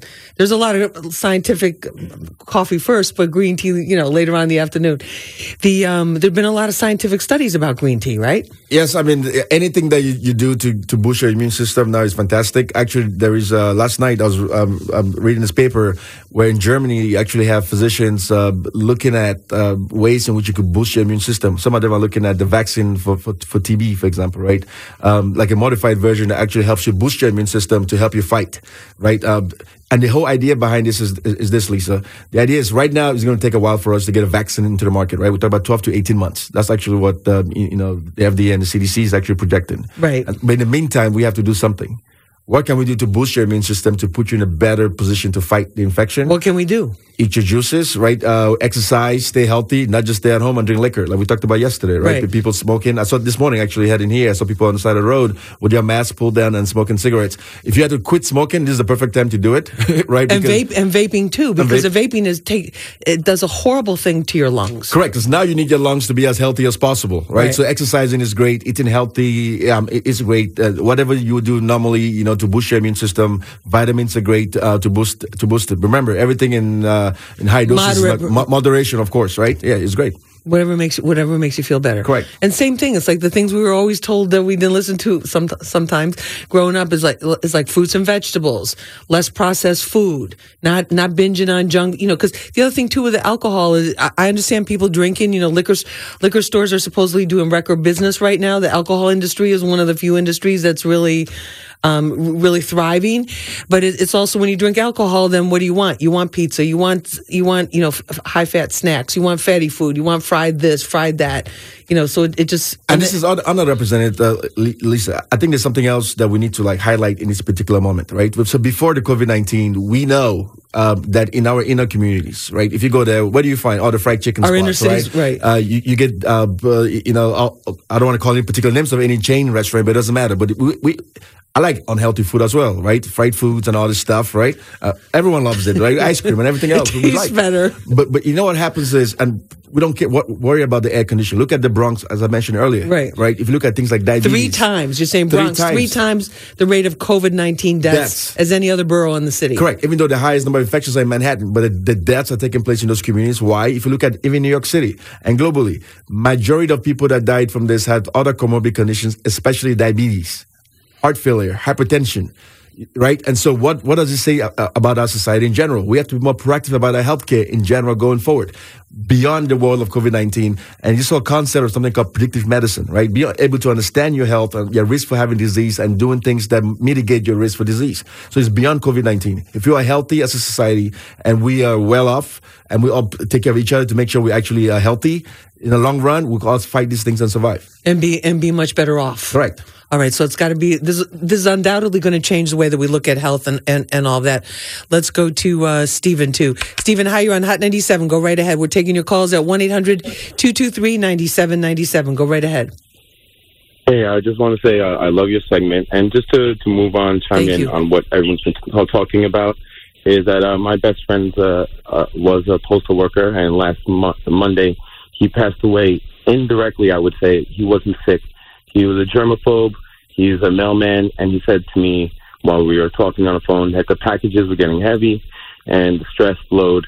And um, I just don't want to get into it, but indirectly it led to him. Basically, my main message to everybody is the audience is if you're someone who is not stressed, maybe you're in good shape, I mean, there's someone you know in your life who's vulnerable.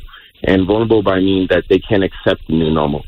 And I would just say, like, uh, let's let's extend the helping hand of love, social distance, but don't isolate. Give someone a call. You don't have to go to their house. Just give them a call if you have a grandma that you haven't get in touch with, and stick together. Don't let the social distance make everyone uh, close in to their quarantine. You know. You know what you said that so beautifully. That was real. That really that really sums it up too. Is is just really reaching out to people any way you can. And maybe that Yeah, word think social distance is scary, right? It's a physical distance, not social distance. But let's Right. not disconnect from uh, being humans. Right, physical Right. distance. We're going to use that physical distancing term on street soldiers. So, Stephen, you think that the whole the whole pressure led to your your coworkers? His friend. yeah, and, and and I have, and I'm going to tell you, there's my mother, my my friend, best friend's mother, um, tripped and fell. Now she was a little bit old and she wasn't sick, but I think that she's a tough woman. She, she this never happened before. I think that she was home alone and she was stressed. So I'm I'm I'm just going to say with one blanket statement. I have a theory that the cure to this is is love, um, and and that boosts the immune system. So if there's anyone you know in the hood, especially a lot of people talking about, I was worried because uh, my my girlfriend's in Shanghai, so I knew about this coming a month before anybody. I was telling my girlfriend to stay home when this happened in Shanghai. So but I, I just know that it, Chinese people really stick together. We got to stick together as a community, as American citizens. We can't always just look to the government to do everything for us. We can stick to. see There's a lot we can do. Exactly.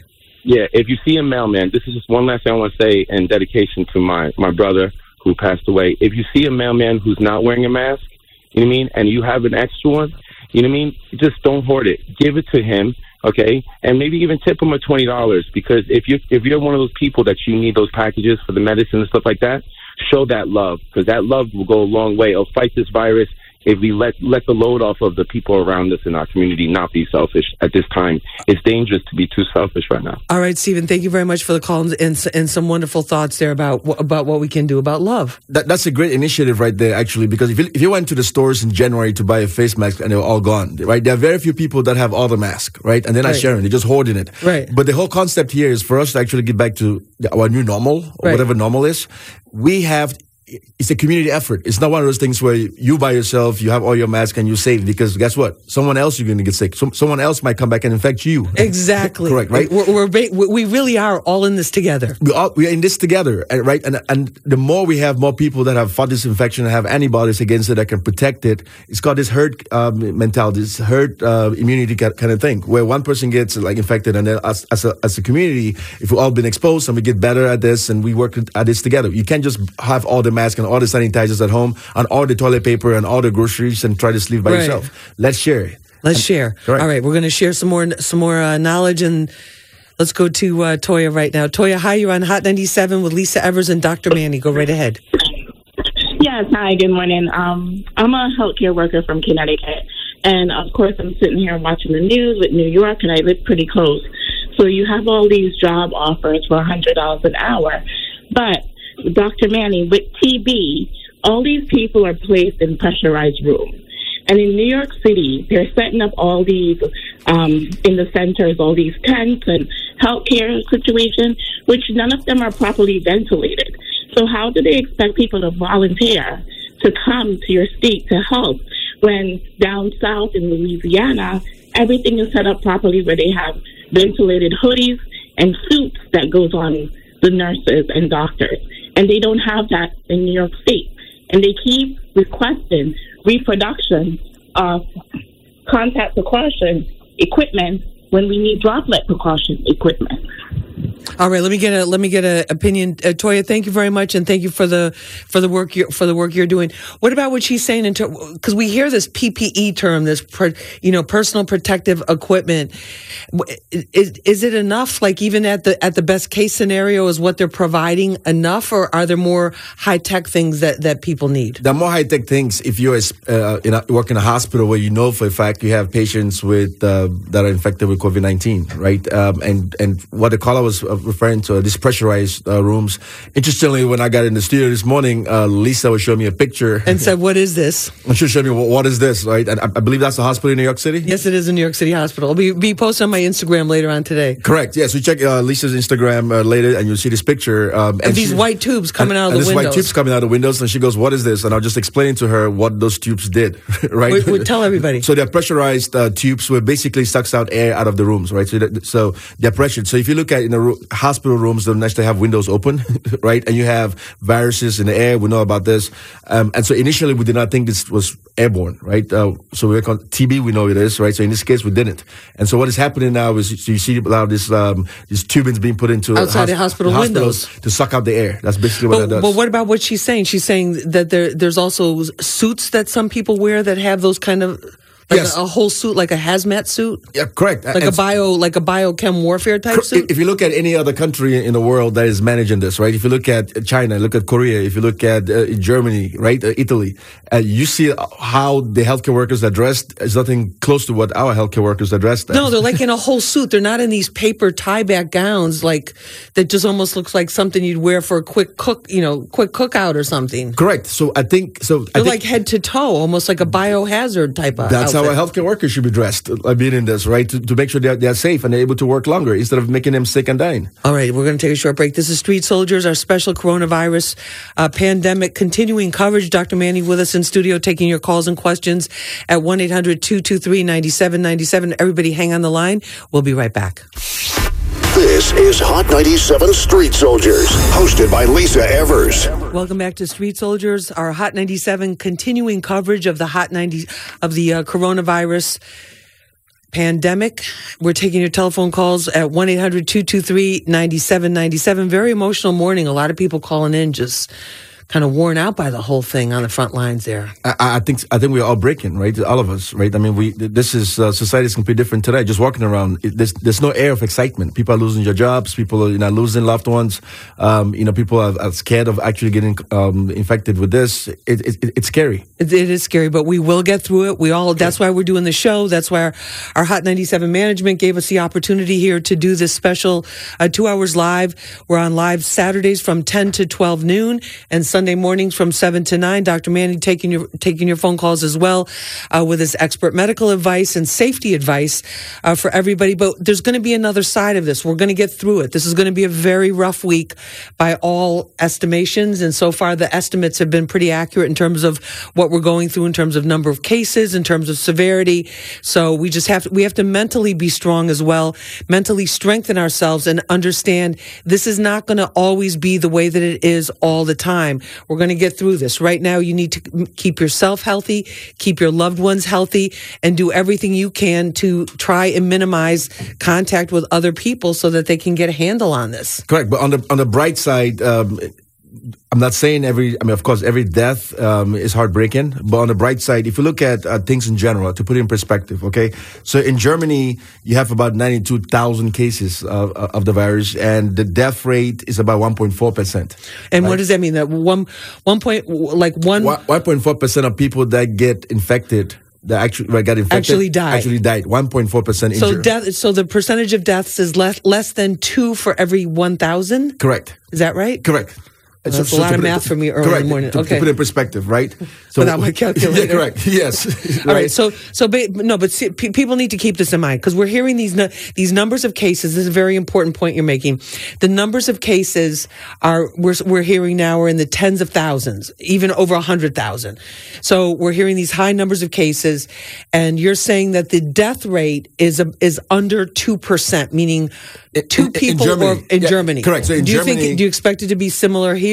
Yeah, so I have the numbers here. So, so Okay. in Germany, you had 92,000 people with, with uh, that actually have like positive cases, and then you have about 1,295 deaths, which is about 1.4 percent, right?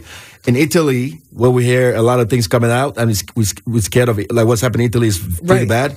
That's a 12 percent in Italy. Um, in Spain, France, and, and, and Britain, 10 percent. Um, in China, it's four percent. In the United States, 2.5 percent. Okay, so we so, so it's pretty low here. I mean, it's not ideal, yes, Right. but, but it's much lower than what's happening in Italy, right? So yes, we have a lot of cases in New York City, for example. We have tons of people that tested positive because we also do a lot more testing.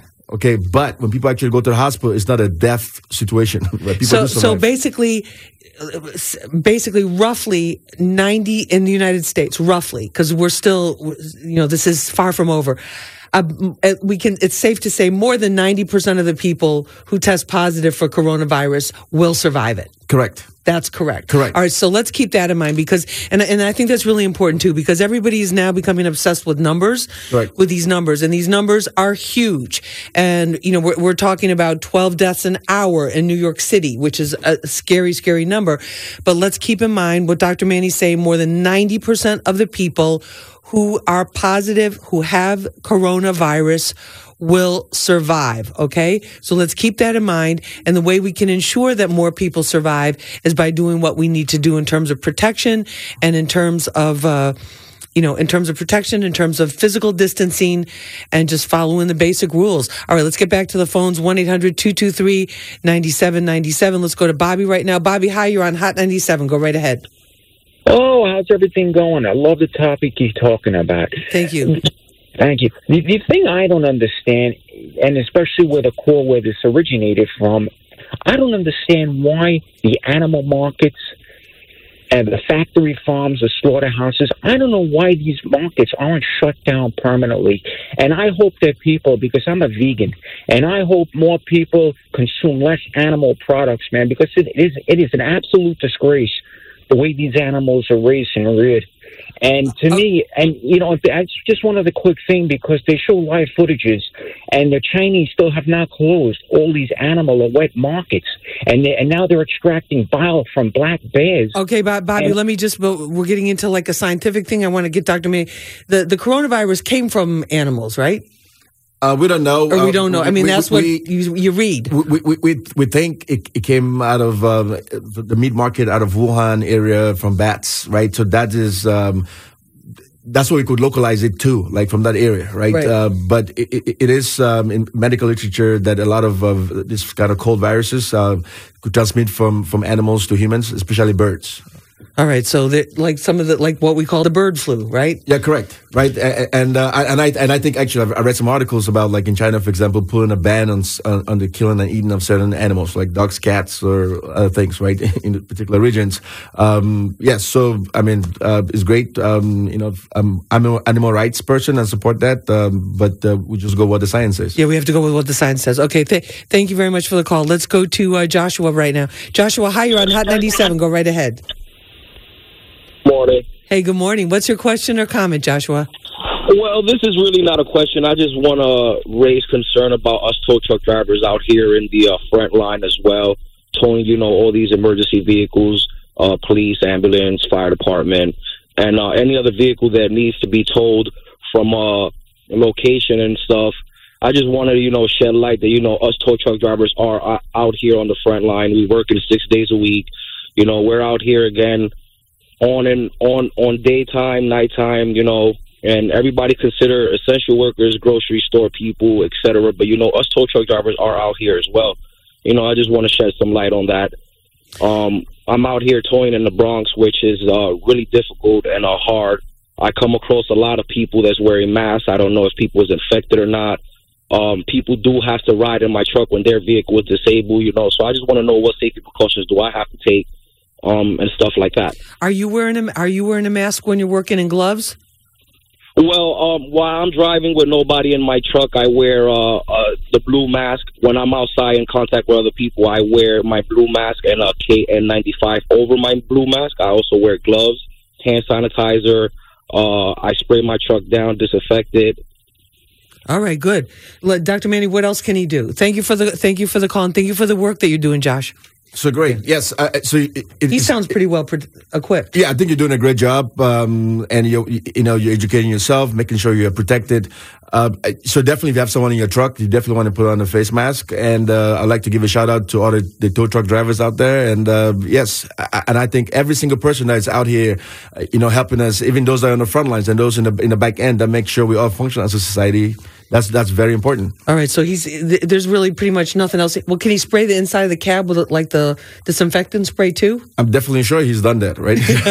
so All right, but that's not. It, it can't hurt. No, it, It can't it, hurt. can't, it can't hurt. You want to make sure you clean your car. I'm trying course. to justify me going down the hallway, the staircase, the Lysol? with my my can of Lysol. like, all right, one 9797 Uh, let, let's go to uh, Rich right now. Rich, hi, you're on Hot 97. Go right ahead.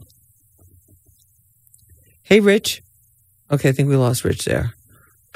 Did I not hit him right? Okay. Hey, Rich. Sorry about that. Hi, Rich. You're on Hot 97. Go right ahead. All right, how you doing, Lisa? All right, how are you doing, I'm, out here, I'm, I'm a Lyft driver, and um, I'm out here front line, and I had I have a construction company, so I had 250 boxes of K95 um, masks, and that's what I've been giving out to these doctors and nurses. Also, I want to let these drivers know because a lot of drivers are these nurses and doctors are telling me that drivers are declining their call once they get there and see that they're taking them to a hospital. I mean, basically, I want to tell my fellow drivers, strap up, man, and, and mask up. Let's get these people to their jobs so they can do what they got to do so we can get over this. My mom is a nurse. She's frontline. The story she's been telling me, she's seeing me. She's 50 years old, and uh, she's saying that she might have to go into therapy after all of this. And people are dropping like flies in New York, and basically that's what I'm trying to get people, these drivers to know, man. Let's get these people to work. I'm giving people, I'm donating these boxes. Every doctor and nurse I pick up, I'm giving them five to ten boxes of these masks so they can take them to work with them because they're telling me they don't have none. They have to either reuse the same mask all day. And as much as I can help, man, that's what I'm trying to do. But my drivers out there, let's get these people to work. Do not decline them. I picked up a nurse this morning. She told me, "Can we please go pick up her coworkers because they they were waiting for over 40 minutes." Hello. Yeah, go ahead, Rich. Yeah, I'm saying they were they were stranded. They were waiting and waiting They and waiting. they- exactly. They've been waiting for over 40 minutes. Can we pick them up? I picked them up free of charge, dropped them, dropped them all off at their job. I mean, as much as we can help out here, that's what we got to do just to get this, get through this all together. Because I see a lot of people hanging out, and it, it, it is horrible out here, man. It's horrible. Rich, and th- thank you, thank you for what you're doing, and also really important too is is thank you so much for your message because there is a lot of fear out there. We all have to do our jobs. We all every every industry and every category has people that are like, okay, I'm not doing this, I'm not doing that, or whatever. But if it's your job and it's essential to keeping this going and helping us win this war, we need to be real street soldiers. We need to just get the boots on, you know, and that's it, and deal and deal and deal with it. Protect ourselves as best we can and move forward because that's the only way we're going to get to the other side of this. Rich, thank you so much for what you're doing and uh, for especially given the that that's the last stress that one of these healthcare workers that's getting four hours sleep, turn around and then go back to work Oh for yeah, another my mom 16 is hour shift. two hours of sleep and going straight to work.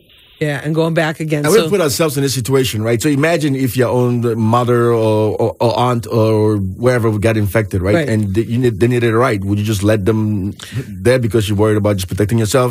Like I said, this this the, to, to get rid of this problem would take a community effort, right? We all have to. And this is part of the and support. community effort. Right. Rich, Rich, thank you so much for what you're doing. We really appreciate it. All right, thank you, I'm, I'm, I'm going to put you on hold and have Anaya get your uh, get your telephone number because I'm sure we're going to get calls from some other drivers asking for uh, advice and, mi- and who might want the work. Jack's going to put you on hold. All right, here. cool. All right, hang on. Anaya's going to get the number. All right, thank you. This is Street Soldiers. I'm your host, Lisa Evers. One 223 9797 That's 1 800 223 9797 Dr. Manny's with us in studio. We're going to get to more of your telephone calls in just a few moments. This is Hot 97 Street Soldiers, hosted by Lisa Evers. Welcome back to Street Soldiers. I'm your host, Lisa Evers.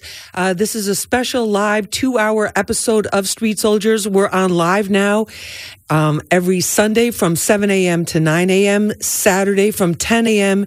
to 12 noon. Dr. Manny Fombu, Dr. Manuel Fombu, we call him Dr. Manny, is a medical doctor. He's joining us in studio to give us the science because there's a lot of myths about these, what's going on and incorrect information, giving it to us whether we like what he has to say or not. He's also a best-selling author of the book, The Future of Healthcare. And I want to say this, um, I've been getting calls and, you know, my whole team, Lisa and our Street Soldiers team here, we've been getting calls and texts and different messages from people who have certain things they want to donate to first responders. They want to donate to essential workers.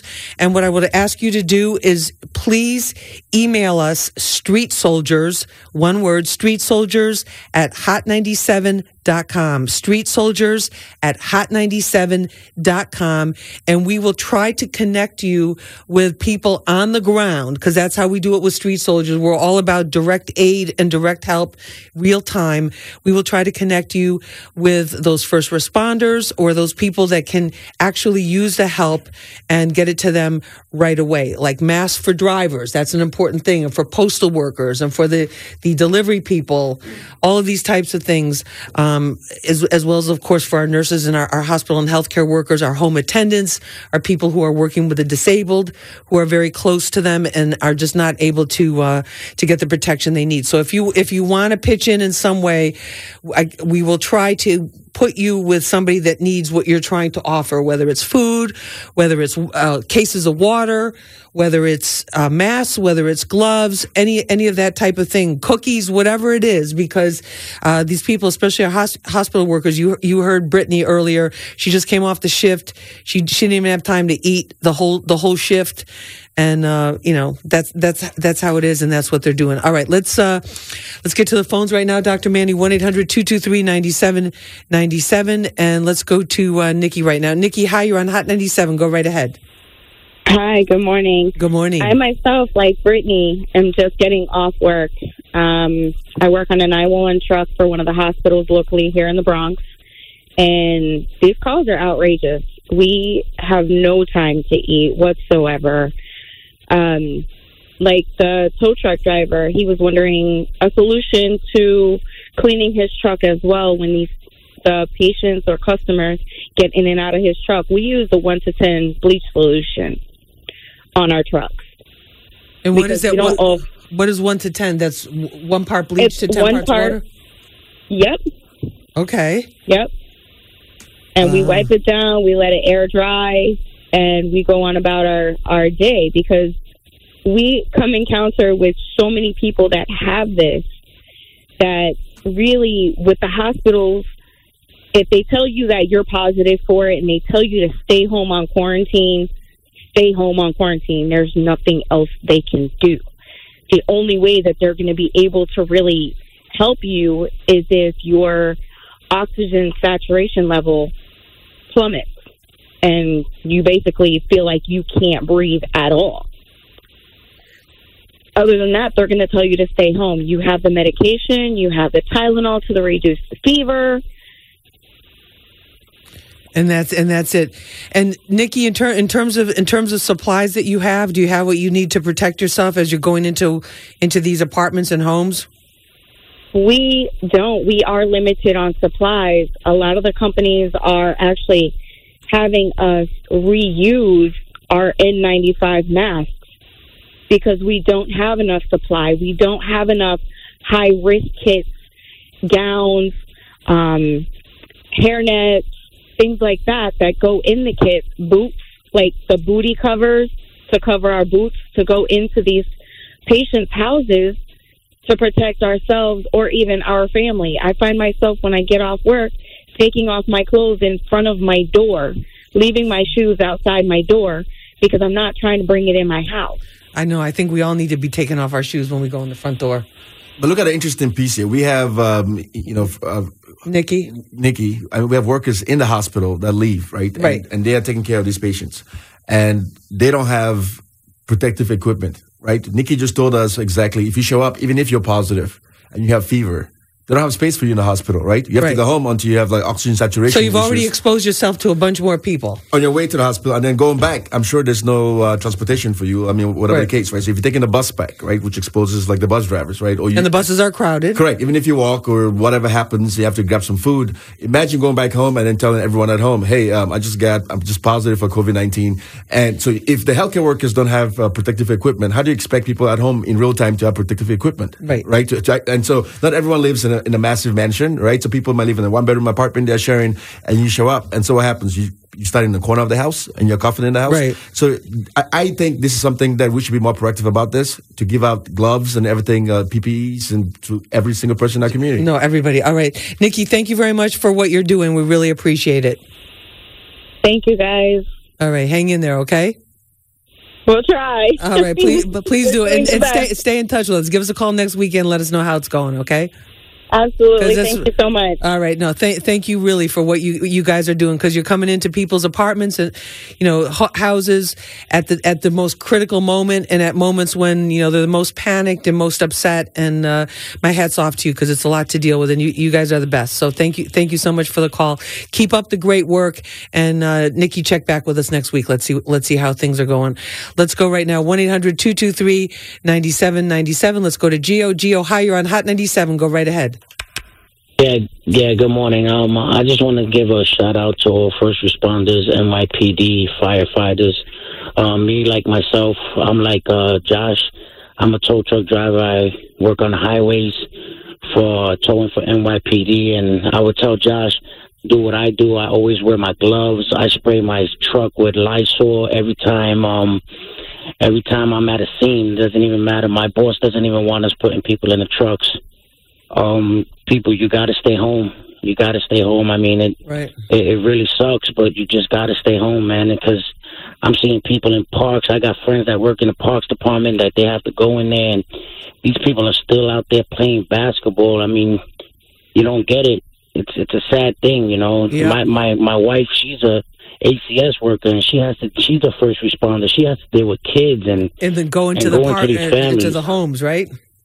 Yeah, she has to go into these homes, and you know, she's at a point where she's she has to video chat sometimes just because you know it, it she she she doesn't want to bring it home, and I don't want to. I'm just getting home from work. I work overnight, Wow. and I'm just getting home from. I'm walking in my door as we speak, and you know, it, it's dangerous out there. It's really dangerous, and you know, God bless you guys. God bless Hot 97. You guys are the most informative radio station I've, and I listen to them all. And Hot 97 is the most informative radio station you can you, you have out there right now. You guys are a blessing. NYPD, we love you. F, FDNY, EMS, we love you guys. Nurses, doctors, yo, you without you, we're not gonna be here. You know, ACS workers, keep up the good work and Home and attendants, all these home attendants and health home aides attendants, all of them, like that are going into these people's homes. Yo, you- you- we we we got to show them more love. We got to show them more love. All right, we'll, sh- Uh, we'll share. Doc, Doc, you guys have a wonderful day. I need to get some sleep, but Thank you you. know, God bless you guys. All right, Gio. God bless you, and thank you so much. Thank you for uh, so much for the call and for the love. Let's go to Tommy right now. Tommy, hi. You're on Hot 97. Go right ahead. Hey, what's up, Hot 97? Hey, Tommy. What's your question or comment? My question is, I keep I keep hearing about scarves. I wear a scarf around my nose, and I think it's very effective. I mean, I haven't had any problems. What does the doctor think about a scarf? Can this compensate instead of wearing a regular plastic, like a filter or like or a plastic mask. All right, let's get him to mask? let's get him to talk about that because it, we're, we're, I'm seeing it, and I saw yesterday too a lot more kind of homemade masks. People had scarves. Uh, people roll up bandanas and put them around their face. Uh, Dr. Manny, it's given that you can't get, I mean, a real N95 mask should be left just for first responders and healthcare workers, correct? Correct. So- but not that you can get one anyway, but Correct. So every mask you have is just based on different kind of layers, right? And what it prevents from coming through, right? So of course, if you had, um, so, so anything that could block your nose or, or, pre- or prevent any kind of like dust particles or viruses or bacteria, um, it, it's better than not having anything, right? Um, so if you were to look at filtration levels and you say, uh, which is better, is it better to have a mask on or have a scarf? So of course, the mask is much better, right? Because it has multiple layers and it could filter things better, right? Then it's like a winter coat, right? Would you put on a, right, as opposed to a windbreaker. Correct, a long sleeve, a windbreaker, or a winter Or coat. right. Correct, based on the temperature, it's kind of different, right? But in today, we don't we have shortage of N95s, so it's preferred that healthcare workers who are at higher risk and the front lines should get those first. And so um, the recommendation, even from the CDC and the president, is if you have a scarf, you could put it on, right? Uh, home. It's better than nothing, you're it's saying. better than nothing. Correct. It's better, better than nothing. So that's that's the answer there. It's better than nothing. 1 800 223 9797. Let's go to uh, Omar right now. Omar, hi, you're on Hot 97. Go right ahead. Yeah, how you doing? Uh, it's good to, uh, I guess, vet uh, from a nurse. Uh, I've been a nurse for like 24 years. Uh, worked in, uh, you know, uh, a lot of different uh, rehab facilities, and uh, this uh, virus has uh, really got the nurses very nervous to come to work. Um, you know, it's it's a lot of the residents that are carriers, and uh, you know, um, sometimes you're working with them not knowing, you know, if they have the virus or not. Um, the equipment's another thing. You, you got to use the uh, the uh, uh, mask, and uh, you know, uh, you got to uh, like uh, keep the gowns in the rooms and stuff that uh, uh, of the patients that you're taking care of that have the virus, and uh, you know, it, it's uh, if we had a, lot more supplies, uh, like uh, the covers for your sneakers and uh, the hair nets and uh, goggles. Um, if we had a lot of the quantity, and you wouldn't a- have to reuse and wash it. No, absolutely. it- O- Omar, let me just because we're we're we're almost out of time for the show. And I, so you work you're in, you work in a nursing home. yeah. yeah. All right. Let, let me Uh, let me find out from from Dr. Manny uh, what he what he has to say about that. Because th- first of all, thank you for what you're doing and extremely dangerous. We saw in New Jersey a pocket in a nursing home, a lot of cases, and then the the nurses and the nurses aides were coming in there and they weren't being told which patients were positive for COVID 19. Then they find out there were six in this one particular nursing home there and not given any type of protection. Nursing home, there's, there's a lot of nursing home workers, and also, too, because people, you know, regular staff are getting sick. Um, you know, people are being, you know, coming into these jobs that don't usually work at that particular facility. What What do you say to them, to these these nursing home nursing home workers? I, I think um, first of all, the, employer should make sure that his people are safe, right? Be on the front lines, and that's the reason why we have we see these numbers increasing, right? We are in a pretty bad spot as a country dealing with this, right? Uh, if you look in places like Louisiana, Florida, right? Uh, people didn't take this seriously. No. now it's getting worse. And so I think we need to take this thing seriously, especially for, for workers like that in a nursing home. Those patients are already at high risk, right? Right. They have comorbid conditions. Right. They can't take care of themselves. That's why they're there. And you show up and then you don't have, you don't, you're not protecting the employees and they're going from room to room and seeing patient to patient. That's why you see these clusters of this, this outburst. In the nursing home. Correct. So those patients, those, those workers should be protected. And that's, I think that's the least that, that we could do. And they should be tested too. Correct. Like like regular health. Because also too in the nursing homes when they're dealing with the with, with these elderly patients many of whom are sick it's it's very it's physically hands on this isn't just like here's your medicine here's your cup of water swallow these pills. It's like they they have to help them eat. They have to basically help them do everything Correct. many of them Correct. not all of And- them and I but think in, that- in some of the more intensive care ones No, correct, Lisa. And, and this is a right position in which we should re- rethink how we do things, right? And, and so, one, I think testing, universal testing, will be the ideal situation. period end of story Correct. Then we know th- those are at risk, and we don't don't have to wait till you have symptoms and fever and can breathe before Right. you start intervening, right? Right. The earlier you actually identify and start treating people is way better than waiting till they get more like way sick to, to Right. do it. I, I, I could bet you that today we have people at home probably listening to us right now that probably have fever. But they're waiting for the next symptom to show up. I'm waiting for the next symptom, right? Until oh, wow, I can't breathe and I have pneumonia. Then I go to the hospital, right? Right. So we want to catch people early and treat them early. That's the best uh, uh, practice of medicine. The best the the best way to do it. Okay, let's go to uh, let's let's go. I think it's Marcy or Margie. Let's go. Okay, Mark. Hey, Mark. is it Mark or Margie? It's Marquise. How you doing? Oh, Marquise. Okay. I saw the Q there, but it looked kind of like a J, so a G. Mar- Marquise, uh, thank you for is, your call.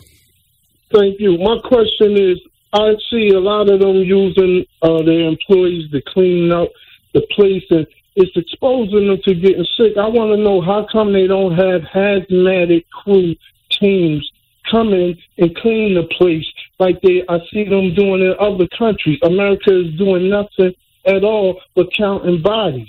There's no hazmat team going in making cleanups. That's my question. All I right. want to put that out there to No, I think you should put out that. Okay, let's put it out there to Doctor. Well, we, we can put it out to Doctor Manny right now. What about that? The clean because we we see power washing in China. We see all kinds of uh, hazmat type cleaning. Well, I, I I don't think that we are taking this as, as serious as we should, right? I mean, you see this guy- Still, even still, even still, yeah. I- I think there's a lot more things that we could do, um, you know, to, to, to to protect ourselves. Does it hurt, you know, you know, to clean the streets and spray buildings? No, it doesn't hurt, right? But a lot of times you have to look at the cost benefit um, Right. analysis piece, right? And, and so it doesn't mean we just blow um, money out just for the sake but of shutting down shutting down places of business, which many are doing, and some Correct. which many are doing. When somebody tests positive, and then they they do a deep they do a deep cleaning. They, they do deep cleaning, but I, I, do I think that all essential workers should be tested? That that should be the, a, a, a bigger question. question of debate, right? If you're Right. an essential worker and you're going out there, should you be tested in general, right? To know if you're at risk, then maybe you, you get pulled out instead of you going out until you have symptoms, right? Because you might be going out and then infecting other people, and then later uh, things get worse. So as testing Exactly. um, ramps up, I wonder what the guidelines would be around that. Let's let, let's hope let's hope that it does. We got time for one more caller. Okay, we got time for uh, one more caller here. Let's go to uh, let, let's go to uh, Vic right now. Vic, hi, you're on Hot ninety seven. Go right ahead. Hi, good morning. Um, right, so I work at Amazon or one of the Amazon facilities, and it's a pretty large facility. They do send us text messages every day to let us know basically that they're confirming cases every day, but they're not giving the exact amount. My facility holds 4,500 people. We are the biggest facility Amazon owns. We are in New York City, Staten Island. My concern is how do I find out actually how many people in that building have the coronavirus. I have to go to work. I need my money. If you voluntarily take time off, they will not pay you. That's my question. All right, Vic, thank you very much for the call. And, and, and big shout out to all the Amazon workers, too. We didn't mention them when we were talking about the packages and the deliveries because Amazon is, is the only way a lot of people are getting the things that they need at this particular time. And, and Amazon has said that they're taking this very seriously. They have their whole COVID 19 thing on their, on their website. But when you have these big facilities like that, Dr. Manny, uh, th- that's a concern. Like, is and and also too, it's impossible now to find out really too much information about. We see these red dots of where hotspots are, but is it down to like the micro level? Like this street has so many cases, or that street has so many cases. No, correct. And, and don't forget, there's also a lot of stigma uh, associated with this, right? And so it'd, be, it'd be much easier to, to call people out by name and say, "Hey, in this department, they had three people, and then you could tell the, the three people are not at work, so you know exactly who those three people are, right? And there's still privacy in, in terms of health data, right, and what you can expose. Well, that's the other issue too. Correct. And so from, from the company side, I can understand why they would not necessarily say how many people by, by giving a number, but then overall you can find out how many people inside the island have the disease, but not specifically in that in that location because of that. But I, I personally believe that the same uh, precautions uh, that, we, that we've discussed earlier. I mean, for people, you know, put it, washing your hands, right, uh, keeping that safe distance from people, right, um, having um, a face mask and, and gloves. You should have that mindset of I am infected, and the person I'm speaking to, I'm next to, might be infected. That should be the universal mindset, right, Right. to protect yourself, regardless of what situation uh, you are in. You should maintain that. All right, and then just final final word, quick word from you on how people can deal with because we're we're, we're going to be we're going to have a. You agree we're going to have a rough week.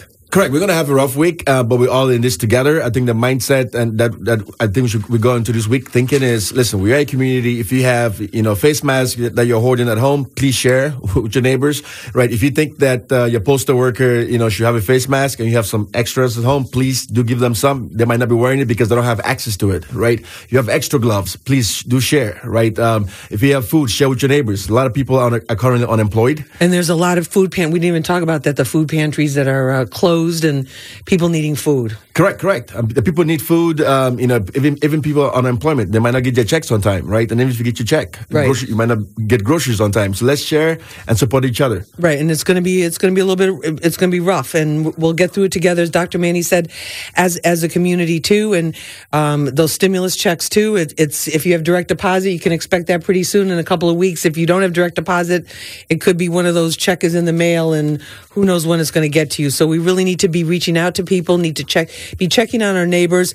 If you, if you have things you want to donate to particular groups or particular causes or particular aspects of this pandemic, uh, please email us, street soldiers at hot97.com.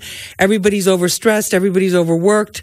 And we're going to try to match you up with the right place so that those supplies, uh, whether it, whether it's food, whether it's masks, whether it's gloves, uh, whether it's non-perishable food, cases of food, cases of water, uh, energy drinks, whatever it is, we are going to try to make sure that that gets to uh, put you in touch with it because we, we don't have a delivery system here. We're a radio station.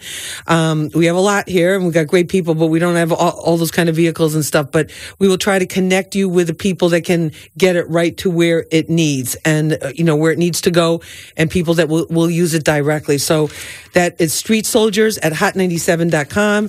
And I'm going to be trying to put a little inspirational mess. I have an inspirational message every morning on my Twitter at Lisa Evers. I'll be giving you a uh, Instagram little Instagram report every day.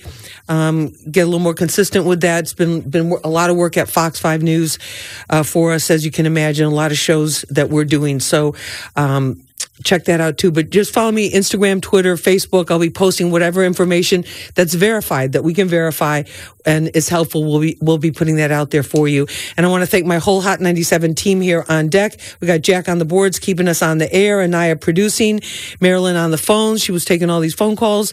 And also I want to thank our whole Hot 97 executive team because they really went above and beyond to try to make this possible for us to be here in real time so that we could be here for you. That's what that's what it's all about. Uh, Pat Walsh, Pio Farrow, Patricia Robinson, Mike Fox, Victor Giacomelli. Remember, use your mind. It's your best weapon. I hope it's your only weapon. Let's push for peace, health, and love.